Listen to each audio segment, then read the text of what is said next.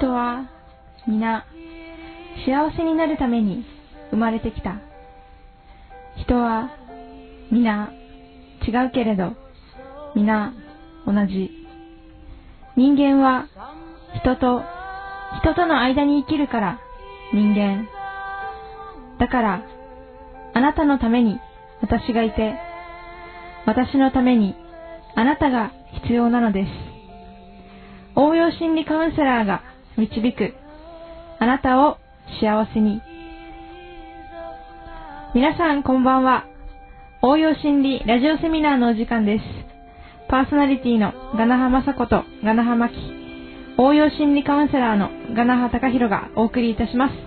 リスナーの皆様、本日もどうぞよろしくお願いいたします。えー、そして本日は1月1日、えー、新年明けまして、1月2日ですね。新年明けましておめでとうございます。皆さん新年明けましておめでとうございます。はい、明けましておめでとうございます。明けましておめでとうございます。リスナーの皆様、あ新年明けましておめでとうございます。明けましておめでとうございます。えー、去年は1年間ですね、まあいろんな、あ番組を通して実践カウンセリングも行ってきたんですが、去年1年すごい楽しかったですよね。いろんな、まあ、まあ、島袋さんは。そうですね。いろ、もう本当にいろんな経験をしましたね。去年は。うん。ですね。えー、このまあ、この番組の趣旨はですね、この応用心理、えー、実践カウンセリング、あるいは公開カウンセリング、実際に皆様を、ゲストの皆さんも含めてね、いろんな方を、まあ、リスナーもそうですよ。えー、変えていこうと。果たして人は変われるのか。変わりますよ。ね、実際皆さんがそれを実証して、えー、くれましたので、そのそういったことをもとにね、今年もまた、あ実践を励んでいきたいと思いますけども、えー、さてですね、新年の最初の番組にあたりまして、皆様の新年の抱負というのをお聞きしたいと思うんですけども、どうでしょうか？誰からいきますか？えー、そうですね。えー、まさこさんからお願いしましょうか。はい、えー、私からですか。えっ、ー、と、まあ、新年はですね、えー、まあ、あの、まあ、去年も、えー、大変いろんな、えー、活動をさせていただいて、また、えー、この番組は実践カウンセリングということですから、まあ、私自身も、えー、皆さんに、えー、なんていうんですか、温かく見守られながら あの、いろんな、えー、挑戦をしたり、まあ確か歌も歌いましたしね、いろんなことをやったんですけれども、まあ、今年もですね、まあ、さらなる、えー、自己解放、自己実現に向けて、いろんなことに挑戦していきたいなと思います。で、またこの番組を、まあ、しながら、まあ、この番組は心理学カウンセリングのお話もするんですけれども、まあ、その心理学をもって世の中を、ま救おうという、ま大きな大きなテーマえ目標がありますので、えその目標実現になれるように、え自己収容もしていきたいと思います。はい。はい、ありがとうございます。では、えー、島袋智文さん、えー、トミーさん、お願いします。はい、どうも、リスナーの皆様、明けましておめでとうございます。今年はですね、ちょ自分もいい意味であの、衝撃を与えたいなっていう、あの、世の中に、前、そういうあの、兵庫県県議員みたいな人が衝撃を与えるとか言って、まあそういう人ではないので、まあ一応、言って、言ってる意味がちょっと難しくなりましたけど、でも、皆さんの、そうですね、このやっぱり、日本を良くするという今、みんなでやってますので、まあそれに対してあの、自分も、のレベルが上がればいいかなと思ってます。今年もよろしくお願いします。よろしくお願いします。では、上原さん、えー、行きましょうか。皆さん、えー、明けましておめでとうございます。えー、今年の抱負としては、去年とあまり変わり映えはしないんですけれども、自分の、その、目指すところ、夢に向かってですね、一歩一歩、さらに、去年よりもさらに地に足をつけた、えー、行動と、うん動き、歩みを続けていきたいと思います。えー、今年も一年皆さん応援、応援っていうか、えー、この庶民の会の皆さん、応援よろしくお願いいたします。はい、ありがとうございます。はいじゃあ、比嘉さん、お願いします。はい、えー皆さん、明けましておめでとうございます。えっとですね、去年の僕はですね、去年の1月1日の除夜の鐘を聞きながらですね、僕は卵から帰ってるんですね。で、キャラバンを通してですね、この間というのは僕は幼虫の状態なんですがむしゃらに草を組みながらこう突き進み続けたんですね。で、10月、こう、検事戦終わって、さなぎになったんですね。ほで危なかったんですよ。さなぎになりながらも、すぐにこう、殻を打ち破ろうとしする自分がいたんですけど、これをなんとか抑えながら、今年1月1日にまた除夜の鐘を聞きながら、僕はさなぎから帰って、羽化をして、こう、綺麗な蝶々になったんですね。今年は、だから僕今年の僕がね、本当の僕なんですよ。おこれからー。僕の新しいこのスタートはね、僕は羽ばたいていきますよ。おもちろんー。皆さんと共にですよ。いや、もうみんなで応援しますよ。はいいや、もちろん皆さんも今年、まあ、羽ばたくと僕は思いますから、こう、共にこう、高く高く上がっていきたいと僕は思っています。う。あはい。わかりました。あ、お前が。なんでお前だけに？任しとけばいいああ、力強いですね。えー、新年の抱負、あ、マキさんまでですよね。はい。新年の抱負どうでしょうか？私は新年はですね、まあ、今年は、あの、大学受験をする予定で、で、まあ、ずっとうちにいたわけですから、ちょっとは外に出て、鍛えられ、揉まれなければいけないなと思ってまして、私は東京の方に行って、えー、大学の単位を落とさないよう、えー、バイトを一生懸命頑張りたいなと思っております。なんか、学校とかよりも、社会の方がやっぱ、実践社会の方が鍛えられるってことはずっと小さい頃から言われてて、だから、ちょっとはい、鍛えられに行かなければならないなと思っております。勉強はしてたんですか？してますよ。ああ、そうなんですおー。睡眠学習をしています。いやそれは、もう一番理想の学習方法ですね。向こうにいたら、じゃあ、打倒コンビニの、あの、中国人のバイトと戦うわけですね。時給、時給アップのために。だと、このなんだ、凝り固まった弥生製の、おあまあ多分、おお。多分、ですけど。なんか大学であれ作ってくださいよ。サークルかなんか作って、こう、ガナハマキのこの派閥みたいな。睡眠学習。睡眠学習を広めようって。頑張ります。そのサークルは、大学授業終わってね、集まって寝るんですかね。仕事で楽しながら、みんなで歌寝をすると、はあ、危ない人たちですね。うんえー、真面目なお話に戻りますとですね、えー、どうもこの、今の時代はですね、今の時代と言いましょうか、私に言わせれば、明治この、からこの方、えー、日本人がね、どんどんどんどん劣化していくプロセスであったに違いないと。どう考えてもですね、この江戸時代の学者の方がえれい感じするんですよ。というのも、あの、いろんな本を読んだりすると、この、明治、大正、昭和の学者というのは、いかに自分が努力したかというのを書くわけですね。勉強、辛い勉強を耐えたとか、まあ自分の努力を誇るみたいな。ね。でも、え江戸時代の学者っていうのは、まあ、詳しくは、あの、調べたことないんですけどね、えー、もうその当たり前であると。あ、努力は当たり前。努力は当たり前。努力感があること自体誤りであると。お要するに、それはそうでしょう。皆さんも好きなことやってる時に努力感感じますか？感じないねあパチンコやってる人がね、努力感 ああれ、あれですよね、あっという間に4、5時間、5、6分経ちますよね。ああ、そうですね。あっという間にね。あれ、勉強してたらととんでもない時間でしょうね。あ頭考えたくなって。だから、えー夢中になってね、あの、勉強に打ち込んでるというのは、努力じゃないんですよ、これは。うんとというのもですね、あの、トランスに入ってますね。トランスに。高骨状態。これが大事でありまして、トランスに入らなければ、深みに達することができないわけですよ。意識の深みに。進歩ないですね。次の扉を開けるためには、普通の通常の意識の状態では難しいですよ。うん。やっぱり論理の飛躍、違う考え、発想、そのためには、あの、トランスに入ってなきゃいけない。つまり、無我夢中の状態で勉強しなきゃいけない。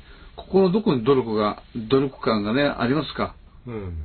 ね、努力すればそれだけ成果を得られるっていうのが甘っちょろい考えですよ。うん。要するに。ね。えーだから、明治からこの方ですね、えー知恵よりも知識を偏重する。うん偏った教育プログラム、あーカリキュラムになっていてですね、日本人の知性が劣化しているとしか思えない。ね。で、まあ一応自家系は頑張っておりますけどね、あの、理科系自然科学ですから、あの、それは天才的なひらめきのある人の世界ですからね。しかし、文化系、人文系というのは、日本はほとんどあるでしょう。あの、大きなノーベル賞とその縁がないでしょう。ね、自然科学分野はめっぽう強いんだけども、あの、社会思想とかね、あるいは心理学の世界では日本人学者はダメですよ、ほとんど。うん。要するに。だから、えー教育そのものが誤っている。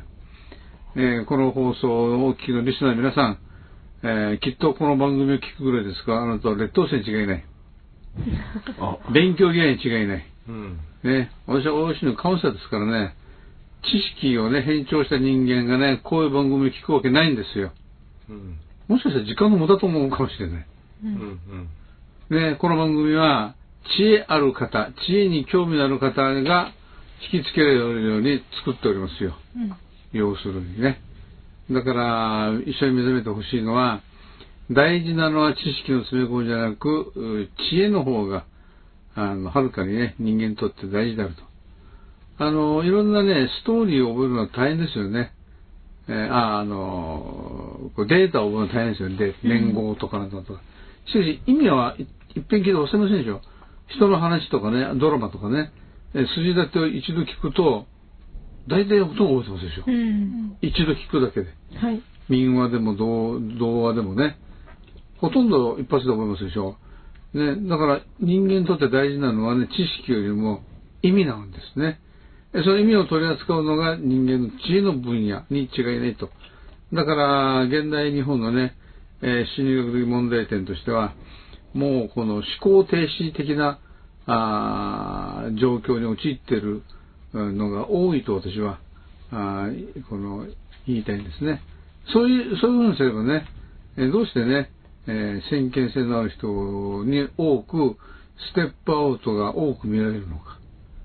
ね、もう花形のようにこの、えー学歴社会をね、勝利者であったみたいな人は意外とイノベーションの世界は縁が薄いですよ。うん。ね、あのーマイクロソフトのビル・ゲイツさんもね、ハーバード大学入ったんじゃないですかね。お中退してます、あの人。あ、中退してるんですか？やってられるかって。おお 仰ぎ、世界中のね、学生が仰ぎ見るような、おハーバード大学をね、この天才的な、あこのマイクロソフトのビル・ゲイツさんは、卒業待てないと。社会の進歩にね、えー間に合わないと大学卒業するというのは。ね、だから中退ですよ。そういえば、あの、ほ堀江、堀江貴文ですか。あ堀堀江門通称ね。あの方も当然中退ですよね。おやってられるかって。うん。まあ、ああいう方々がね、学歴を否定するのはかっこいいんですけどね、レッド氏が学歴を否定するね、まあ、教師になろうと。まあ、かなりそういう要素も入っているんですけども、さて、現代日本の心理学的問題点、つまり、えー指揮者ほどね、話がつまらない。はい。話が合わない。うん。ね。なぜなのか。この、こういった場面、皆さんよく経験するんじゃないですか。ね。例えば、すごく学歴の高い人にね、えー本質をついた話をすると、途端にね、不機嫌になったりね、う。うんん目が点となったりね、こういう経験ないですか？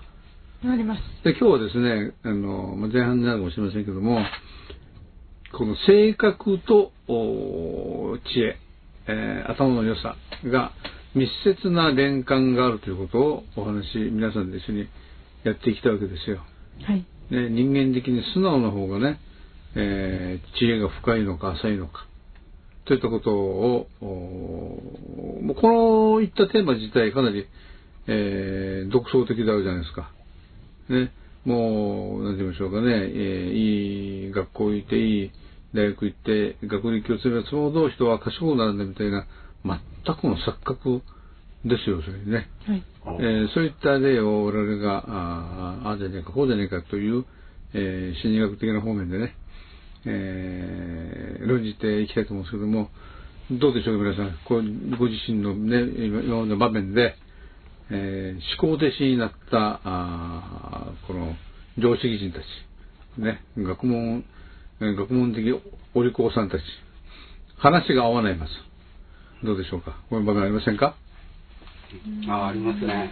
比嘉さんからじゃあお話できますか、お願いします。そうですね。やっぱ結構学歴高くていい会社に入って、こうバリバリ仕事ができる人たちとかに、例えばこう沖縄だと、あの、中国人観光客が多いので、普通にただ、中国人ってうるさいよねっていうのだけで、ちょっと目が泳ぎ出すんですよ。そんなこと言っちゃダメみたいな感じで。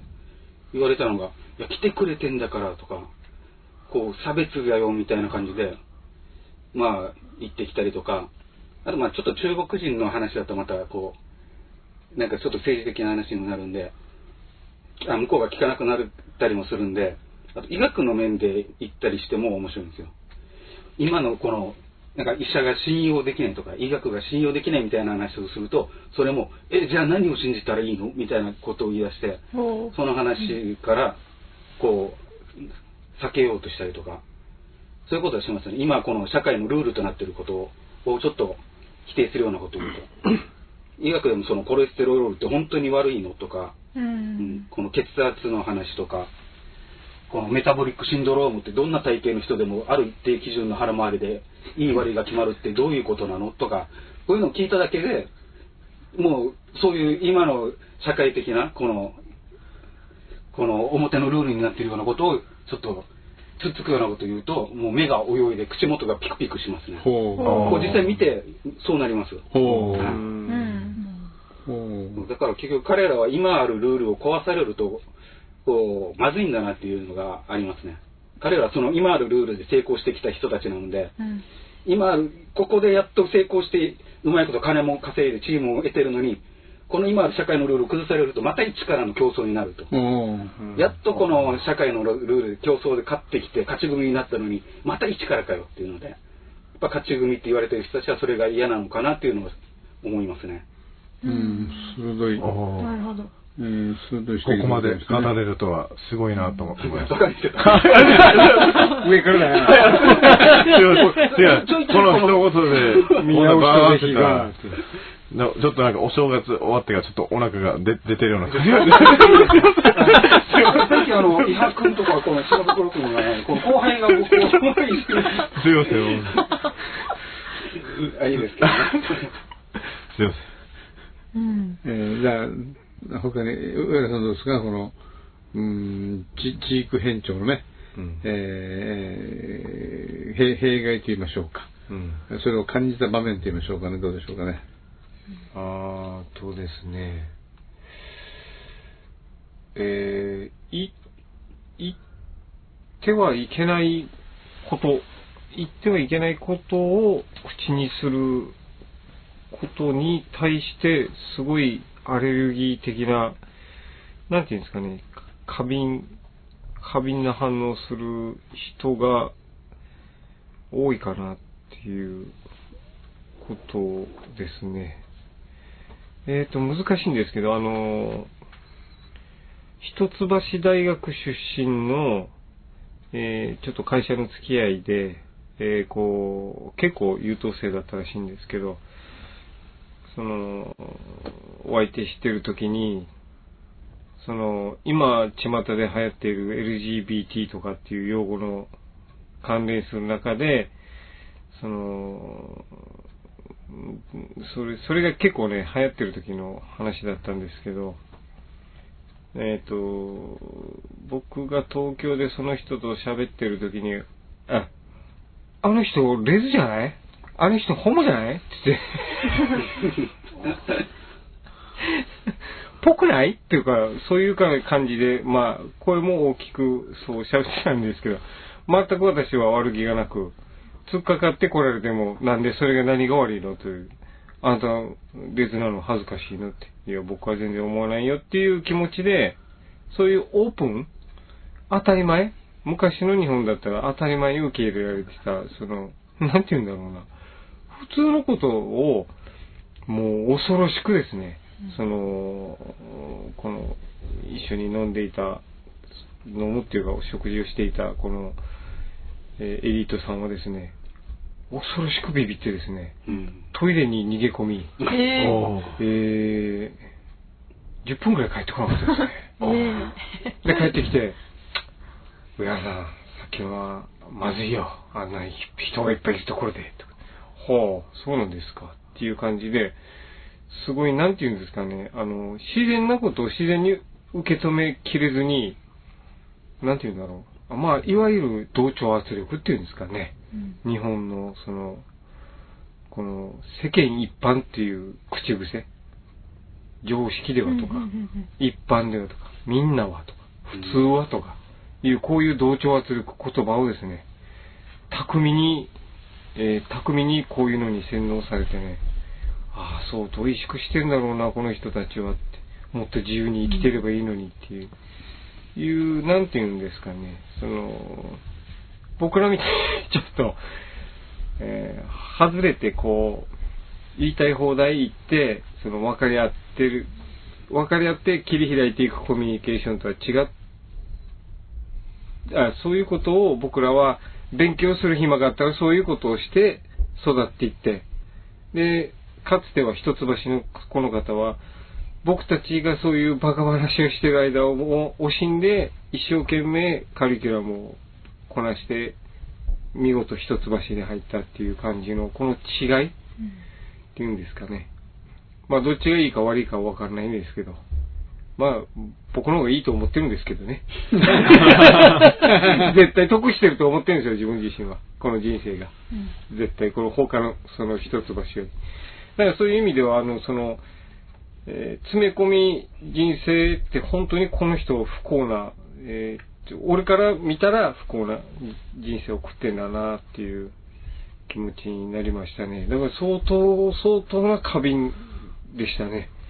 普通とか世間一般とか、みんなはとか、そういう、なんていうんですか、こう何気ない言葉が、すごい同調圧力のこの暗示にかかってるような、そういうのを感じたことがありましたね。でも、僕と同レベルの、あ、あ、アホな友達は、やっぱりそれ全然平気なんですよ。全く平気。そうだよね、ホモっぽくないかとか、こっちに色目使ってるぜとか、どうするって、友達やっておごらすかとか、まあそういうなんか、そういうなんていうのかな、結構話してみると気さくな方が多いんですよ、レースとか、あの、その、言われてるやつ。なんでそれを差別、差別っていうか区別したがるのかがわからないわけ。逆に俺は。みんなが騒ぐのかがわからない。なんでそういう、ちょっとした、その、思考の違いの人たちを区別差別したがるのかがわからない。で、それを腫れ物に触るような扱いするのも理解できない。う。うんん。でそれもやっぱりそういう同調圧力だったのかなっていう。うん。でそれしかも覚え、覚えないっていうかもう、それがもう教科書になってるんですよね。この一つを目指す間のカリキュラムの中に組み込まれ。もしくは僕らみたいにこう、外れてコミュニケーションする暇がなかったそういうのを感じましたね。もう本当に10分ぐらいトイレに行かれこもって逃げてましたね。おーうん伊賀さんみたいな感じで、本当に、う。うんん、行ってるような。あ、中、中国って言ってる感じみみたいですよ。うん、中国、うん。まあ、っていうか、うん、そうそうそう。に日本ってそんな、なんていうんですか、この同性愛とかにものすごい寛容ですよね。テレビでもいっぱいね、お姉のタレント出て、もてはやされてるし、なんか人生経験深い人みたいな感じで、うん。ね、賢者みたいな扱いを受けたりもしますよ。う。うんん。なので、いつの間にかなんか差別されてる対象にすり替わってるのが不思議なんですよね。うんですよねう。ん。うんつまりあれですね、あの、学歴優秀者というのは、あ意外と同調圧力をコントロールされやすいタイプの、枠にはめられやすいタイプの人間で、まあ、えー、上原さんは茶化してね、うん僕と同じレベルの人は、あの、自由であると、うん。えータブーがないし、うん。えーの自然体に振る舞えると。うん。彼ら自然体じゃないですよね。うん。何かこう、答えが1個しかなくて、うんそれから外れたらいけないみたいな。ビクビク。昔読んだ本ですけどね、まあこれ和の社会行動原理を表してますけど、あの、東大でのね、この官僚とか、まあ一流会社のこの同同期会みたいな、うん。ありますよね。そしたら、出世競争もいろいろありますけど、中には脱落する人間じゃないですか。うん。まあ、何かこう、個性が余って、企画を外れたみたいな。うん。で、えー問題児になるわけですよ、この集団の中でね。うん。でも、あの、なかなか見捨てないですよね。らしいんですよ。うん。しかし、見捨てるときは、全員で一斉に見捨てると。あ村八分？村八分。あいやらしいじゃないですか、これ。で、個人の問題だと思うんですけど、これね。う。うんん。右を見て、左を見てね。あだから、冗談を言ってもですね、あ、この間のジェイソン・モーガンさんの、あの、反リベラリズム、もう世間の常識をひっくり返すお話だったんですけど、あの、おそらくあの方のお話ってのは本土では受けないはずなんですよ。周りの様子を見てね、講演聞いた人は、この先生の意見に同調していいのかどうかというのを、安全を確かめて、はいハラハラドキドキするわけなんですそうそうそう。どう反応すれば正解なのか。ああ、どこで握手した方がいいのか。色を見せていいのかどうあかー。どんな色ならいいのか俺らみたいですね。だから、コントロールされやすい、えー階層が出来上がっていると。学歴社会の上の方ですね。だから本土の講演会する人はあここ拍手よって言うのかな。でしょうね。あー。上の方にいるじゃないですかはい。ここ拍手ですよみたいあなー。そういうことかな。こ促すよね。うん。ああ、そうか、迷ってるもんね、慣習がね。こ言われ拍手言われたらね、みんなも、あ、みんな拍手してる感じで。みたいな。うん。あの、ちょちょっと昔ですね、今はもうほとんど聞かれない曲ですけど、マリンちゃんズって聞いたことありますか？あマリンちゃんズというグループ。マリンちゃんですか？マリンちゃんズ。マリンちゃんズ。いや、何あの、パチンコのマリンちゃん。あるね。その遥か以前の時代ですけどね、昭和50年代ですかね、すげえ歌あったんですよ。あの、私はこれほとんど1回か2回しか聞いてませんけど、大体のフレーズ覚えましたけどね、ええすげえ歌なんですよ。おうどんなんですか？歌っていいんですかね？ああお願いします放送禁止用語が入ってます。マキさん歌った方がいいんじゃない？はい。あ、わかりますか入ってすげえ。えータイトルがですね、曲名が、ブスにもブスの生き方があるっていうタイトルなんあですけど、これはリベラルのこれは。えー、いきます。ブスよ、あなたはその顔で、よくぞ今まで生きてきた。おなんかブス締め付けられてる感じ そんな感じで、すいません、歌を止めて、止めて。しま。いつもあ明るいところは歩かずに、人目を避けなさい。とか、こんな感じで、これは今、歌ったら大変あーだこれはあ、の今の世、今の世は美しいものと醜いものとでできて。いる。えー醜い女を人々は、ブスと名付けたのだ。昭和50年代で、いかにね、あのあの頃は、自由だったから。ある意味、えー精神的に自由だったのかと。なんかちょっと昔になるとね、なんかなんか親がうるさい、親戚うるさい、親戚が目があるとの、なんかありますでしょ？うん事実は逆ですよ。こんなとんでもない歌がね、堂々と全国放送されてましたよあ。ーどっちの時代が自由なのか分かったもんじゃない。う。うんん。まあ最近そういえばなんかそれ系でドラマのタイトルなんか変更になりましたよねあなんだあ、ったっけ？ちょうどブスぐらいがいいみたいな感じなんかそんな系のがなんか前を向いて歩こうみたいな系のあ明日を向いて歩こうみたいなね。うんなんかで当たり障りのないそうドラ程ドラマでなんか超優等生みたいなタイトルがついてうんなったみたいうん。なんかね、最近のニュースですけどね、トランプ大統領がなんかクリスマスにちなんでなんか変や行事やったんですけど、どっかに電話かなんかして、あの、相手が7歳の子供でね、うんお前7歳でまだサンタ信じてるのかって言ったんですよ。かわいそう確かに。でも笑いましたでしょ、それうん自由人は。うんでもね、今度のこの学歴優勝者たちは、比嘉さんが言ったようにね、凍りつくんですよ。ああ、そうなんですか。あえこうこれでこれつくの？凍りつきますよ。えかわいそうって感じで当然、えートランプをね、非難する側に行くわけですよ。あ子供の心を突きつけたと。はあ。どうですこれ？一時こんなね、まあ内容はもうどうでもいいですよ。あのここういう内容で政治家をああだこうだいうことで異常ですよ。どう思います皆さん？ここは笑い飛ばすところですよ。そうそうですよ。またバカなこと言ったなとかね。面白いみたいな。また名名言録で。多分子供はトランプの発言よりも、この周りの大人の反応によって一番傷つくと思う。あ逆にね。うんあ。大人が暗くなりますからね。笑い飛ばしたら子供も、もうばらさないでみたいな、ああそれぐらいで終わると思うんですけど。ねううんんえ、こういうね、もう、なんていうんですかね、せせこましい時代、うんそれを50年代はね、ブスよ、あんたはその顔で、よくぞここまで生きてる。恐ろしい歌が、いかに精神がいや、初めて聞きましたね、この歌。ですか？はい。なんか、自分もこ心がちょっと、なんかあれでした。あ、ええありがとうございます。お否定してよ否定してよかったですね。まあ最近そういえばあの、えーな何かのネット番組で見たんですけどクリスマスソングもダメって言ってああの真っ赤なお花のトナカイさんってあるじゃないですか、うんうんうんうんあれあの歌がこのまあ鼻が赤い人に対しての差別を助長するということで、ああ、そうなんか アメリカのどっかの放送局がこの曲を流さないって決めたんですよ、連絡はが。そしたらそれに同調する曲が30曲ぐらい出た。みたいな。くだらないですね。だって、イノシイノシシと人間って違うさ。あ、違うや、誰だっけ？トナカイ。トナカイとは。イノシシ。今ああ、今。なんだよ、命のって。えと、えとのイノシシに乗って、プレゼント配る、こう、自由ですね。ああ発想が。いいかもしれないですね。その歌詞は、はいその解説でもあったんですけど、そのトナカイ鼻赤くてみんなに笑われてるけれども、でもいいところがあって、うんその、なんか頑張ってるみたいな、真っ赤なお花のトナカイさんを肯定する内容で、うん終わるわけじゃないですか。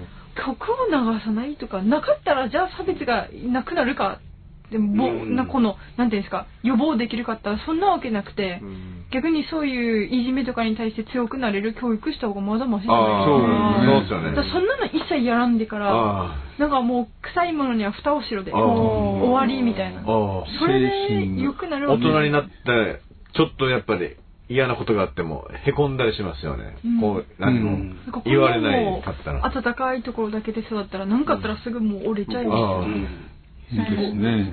うんまあ、これはね、あどどうぞどうぞ。あいや、いいです。大丈夫です。いや、なちょっとね、あの、僕、伝承菊をやってたことがあって、これやっぱ普通に露地栽培と、まあ、ビニールハウスの栽培があるんですけど、このビニールハウスで作ったのって、こう、まっすぐで綺麗になく育つんですけど、中がスカスカなんですよ。だからすごく簡単にもほうう、もうビニールハウスだからできるけど、こう、もう、すぐ病気になるし、すぐ折れたりするしで、あの、あれ、お供えするお花、お、菊ですか？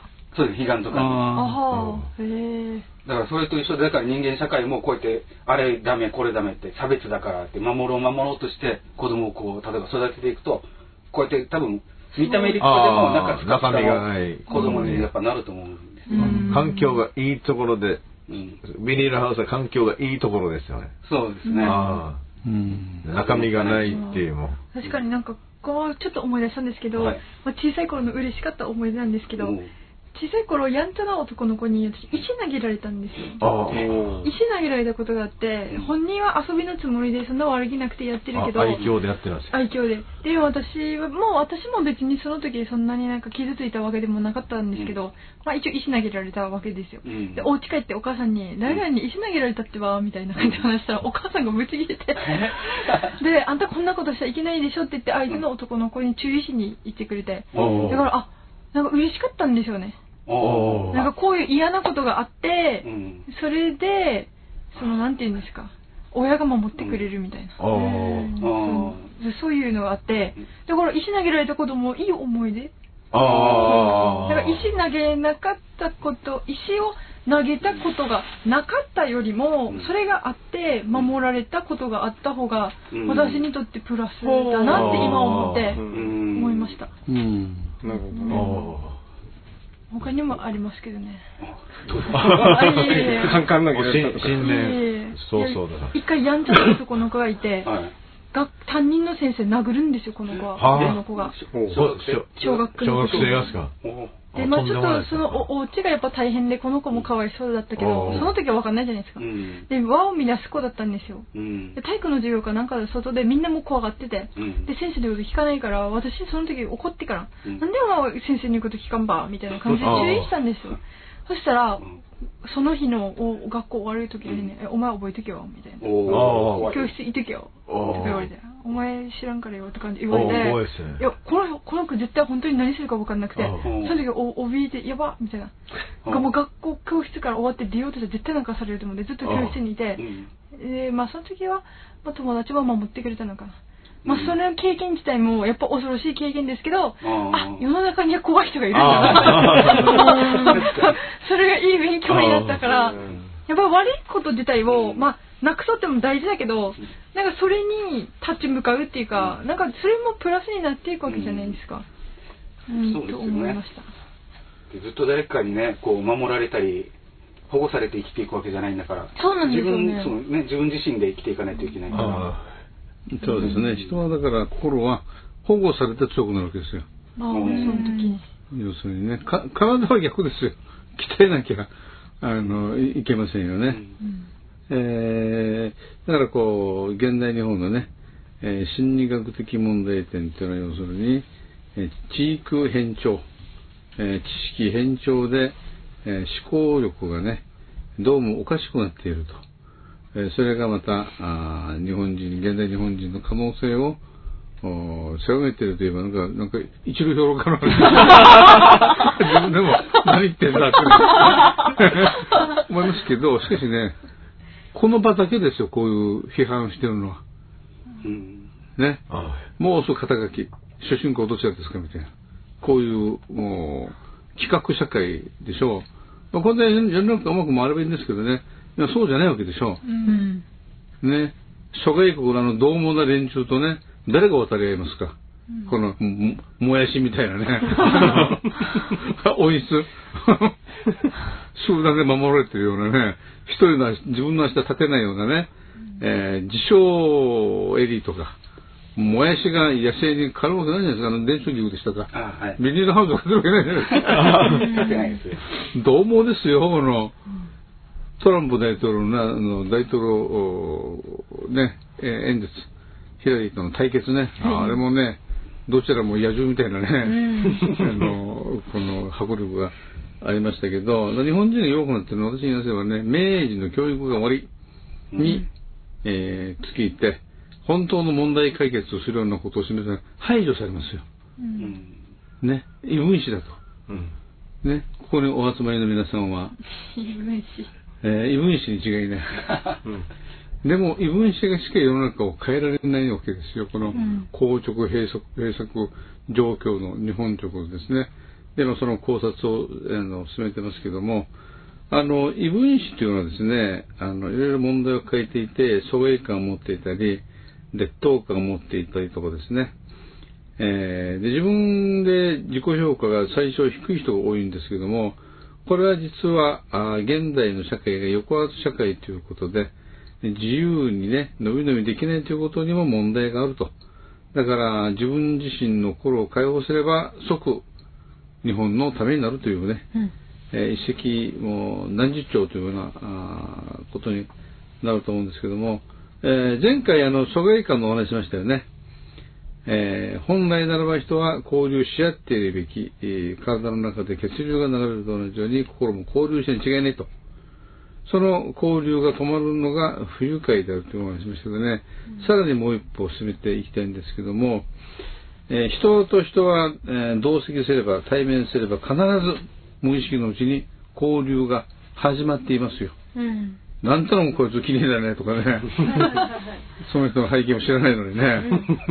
あ、この人気が合うとかあるじゃないですか。大体当たってる場合がいい。ね。えーで、無意識のうちに交流してに違いないんですけども、しかしね、交流という心理の作業というのは実は、心を開かないとできないわけですよ。うん。ね、誰かと交流しようと思った時に心の中に劣等感とか疎外感があいっぱいあった場合には自分自身の傷ついた子が表面化する。うん。ね。そ、それが、あの、不快でね、えー、疎外感の、あるいは孤独感の、本体である、本当の姿であるというふうな言い方もできると、私が思うんですけど、じゃあ、それをね、あの、もう、長寿で大人になってから回復しようということは、個人ではね、ほとんど不可能。見ましょうね。個人で自分の心をね、あの、直そうとか、行動を変えようとか、これはもう、偶然とかね、えー、そういったことでもない限りは、自分の考えた通りに人は解放されません。というのが、ね、本当のところでありますよ。で、じゃあどうすればいいのかと。そこで我々人間の性質は漏れる性質があるんですね。はい集うわけですよ。どうしてもね。えーだから、この、まあ、えーお互いで集ってお互いを助け合うということですけども、えーこの、子供の頃にお母さんに、えー母子愛着でもとでですね、えー交流ができる心の体質を作ってもらうべきものを作れない場合はどうするかということになりますよね。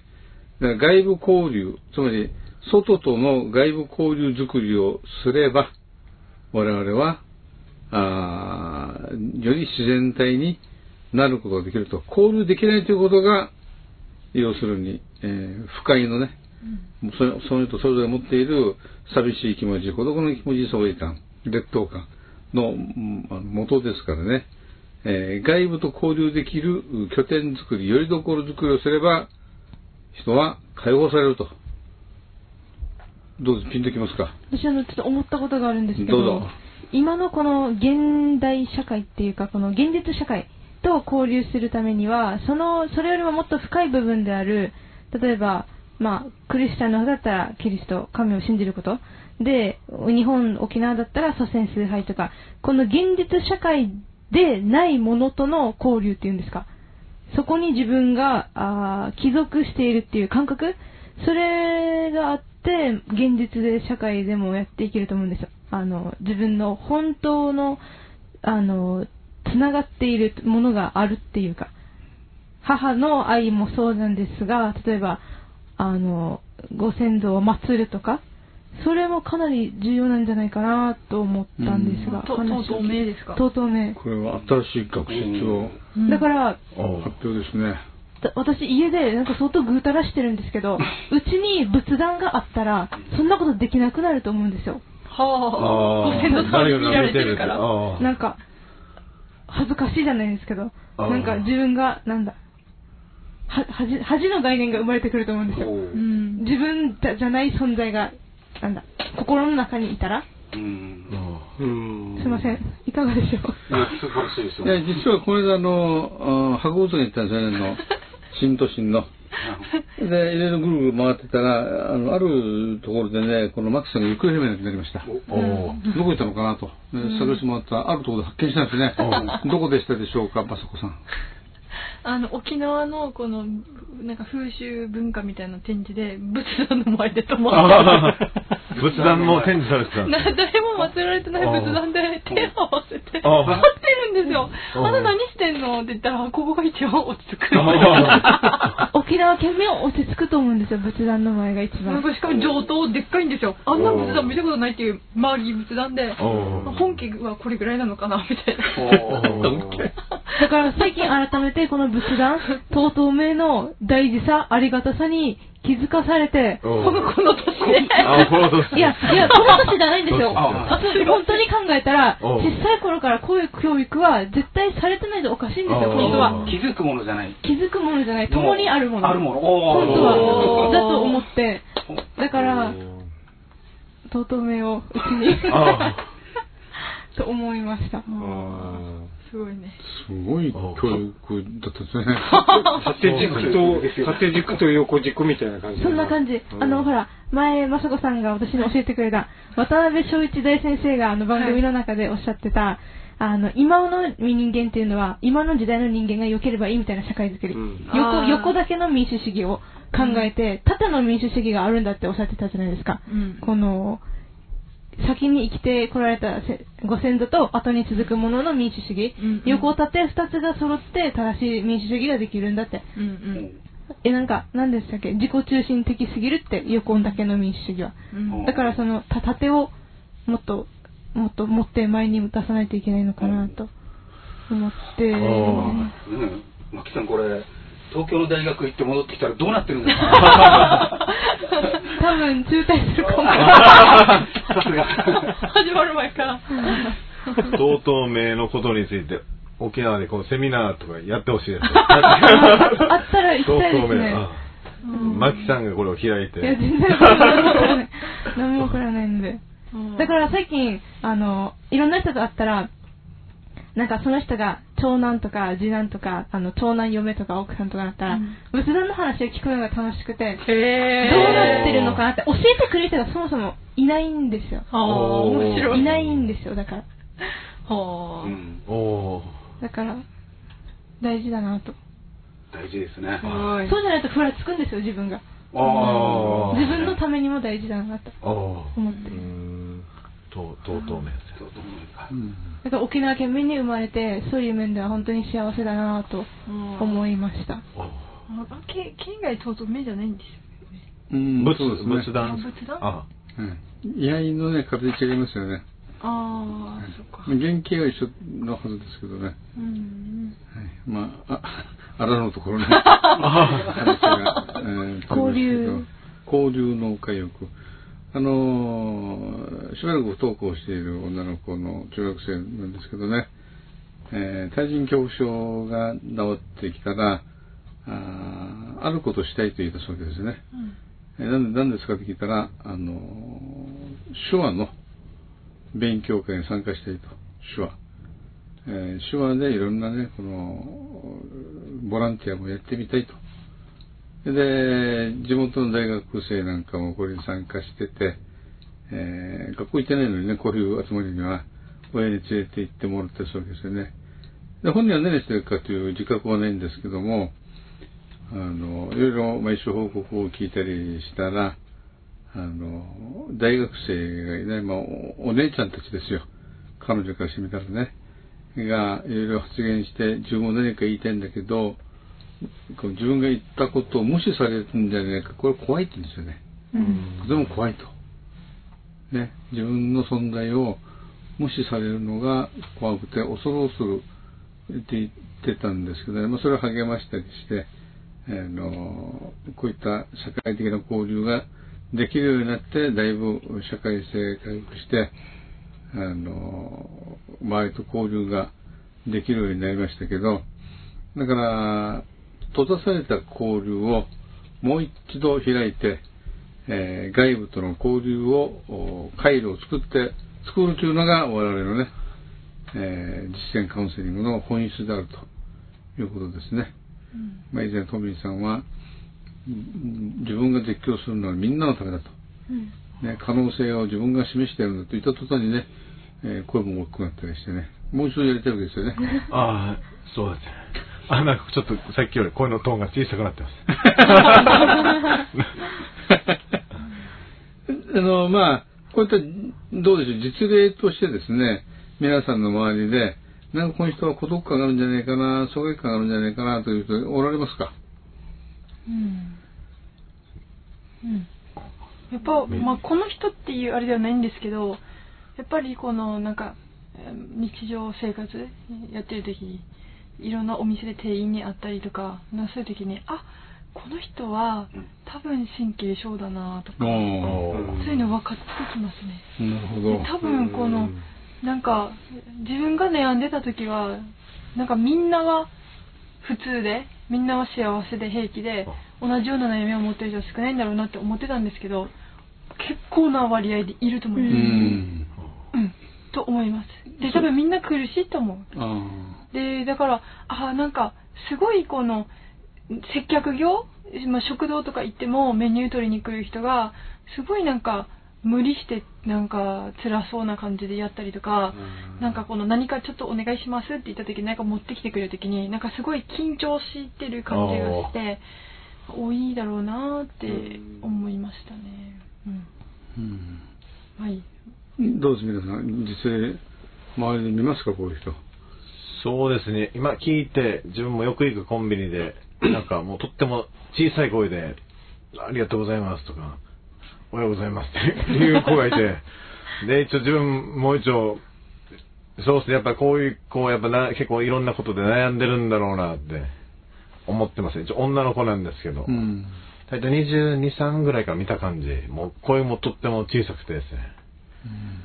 萎縮するんですよね。そうですね。親に認められなければね、あ本当にねかわいそうな感じが、まあ、トミーさんみたいにずぶとい人がね、はい。何悩んでるんだみたいあなことになりますからね。ああ。の、まあ、マスコさんよく東京を出張し行ったりしますけどね、どうもあれでしょう、もう、こわばった表情の人多いでしょ多い。多いって多すぎますでしょ特に都会に行くと多いですねう。んで、その歩いててぶつかってくるとかあ多いんですよ。で、なんかすぐ下うちとかやってきたりとかしへてー、みんな多分もうストレスが超溜まってて、たまたまぶつかった時にそのストレスを発散させてるから、うんあんな怖い顔とか、なんでこんな初めて会って、初めて会うというか、たまたまこの偶然でぶつかっただけなのに、なんかもう、なんていうんですか、人生かけて恨んでるような。親の敵。いやだから、あ、多分日頃すごい溜まってて、そのはけ口としてこうぶつかった時にこうやってくるのかなと思って、そういうのもありますけど、ちょっとだけすみません、よろしいですか？どうぞ。さっきマキさんのお話、素晴らしいお話があって、で、私も一個思ったことがあって、この、なんか伝統文化を大事にしましょうって言うじゃないですか。マキマキが言ってた、このとうとう面も大事だし、で、この、やっぱり、その国のこので成り立ち神話とか、あるいはその過去の偉人とかそういう歴史を忘れてしまった民族が滅ぶっていうじゃないですか。うん多分それも繋がってると思ってて、この間あの松松陰神社に行ったんですよ。せ世田谷の松陰先生の。で、あの、やっぱり、まあ、自分が尊敬するとか、過去にいろんなすごいことをした人とかのところに行って、その歴史をもう一回考えたりとかして、要するに、マキさんが言うところの、この今の現実社会じゃなくて、過去と繋がれるわけじゃないですか。うんその当時の思いとかを考えたりして。で、そうなると、なんか、やっぱりそれが心の支えにもなるし、地に足がついてくると思うんですよね。だからそういう意味で、この伝統歴史文化を大事にしようって言ってると思うんですよ。だからそれは多分、その、精神的にも非常にその国民の心の拠り所としてやっぱそういう歴史まあ日本では神社とかを大事にするのは必要なんだろうなと思って。で一個松陰神社でちょっと私は松陰先生のこと大好きなんで脱線していいですか？どうぞ。まあ時間もないんですけど。でその松陰先生面白いんですよ。っていうのは生きてる時にいろんな手紙を書くんですけど妹に書いた手紙がたくさんあって教えなのがあるんですけどかえっと、ちょっと言葉はズバリは言えないんですけど要するに神とかはたなんかお願い事しちゃいけないと。この念じて柏をパンパンパンと叩いて拝むもんじゃないと。本来はその自分の個人の心を記憶して誠実に生きていくと。で自分のこのこのななんて言うんですか？そのただ足を運んで何かあれお願いしますこれお願いしますとか金持ちないとかそんなんじゃなくて自分の心の中を記憶することがあのなんていうんですか神様を拝むことに他ならないと。だから神はこの心の中が清いのをあのし好むからなんていうかだから拝みに行かんでいいと。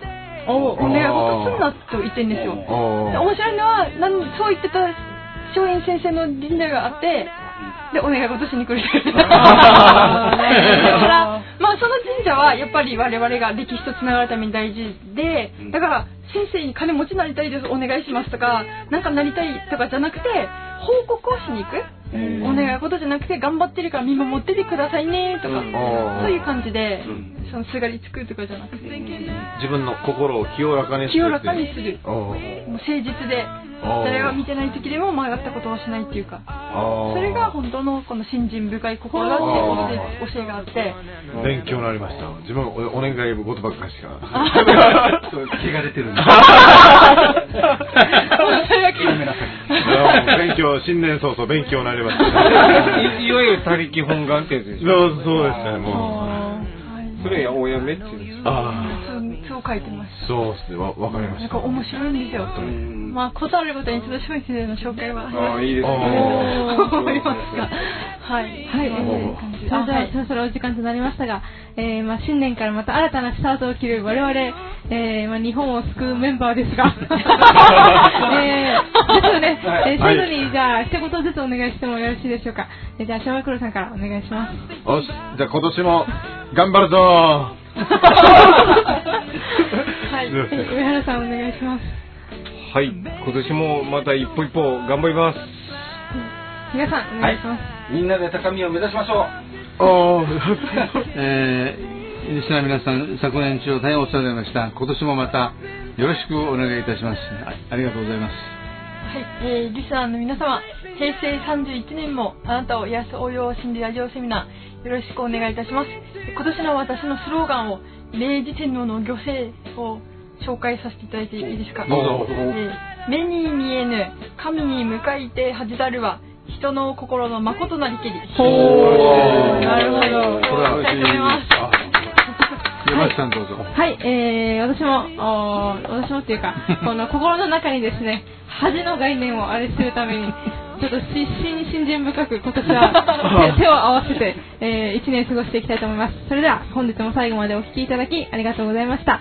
来週またお会いしましょう。来週またお会いしましょう。またお会いしましょう。またお会いしましょうお会いしましょう。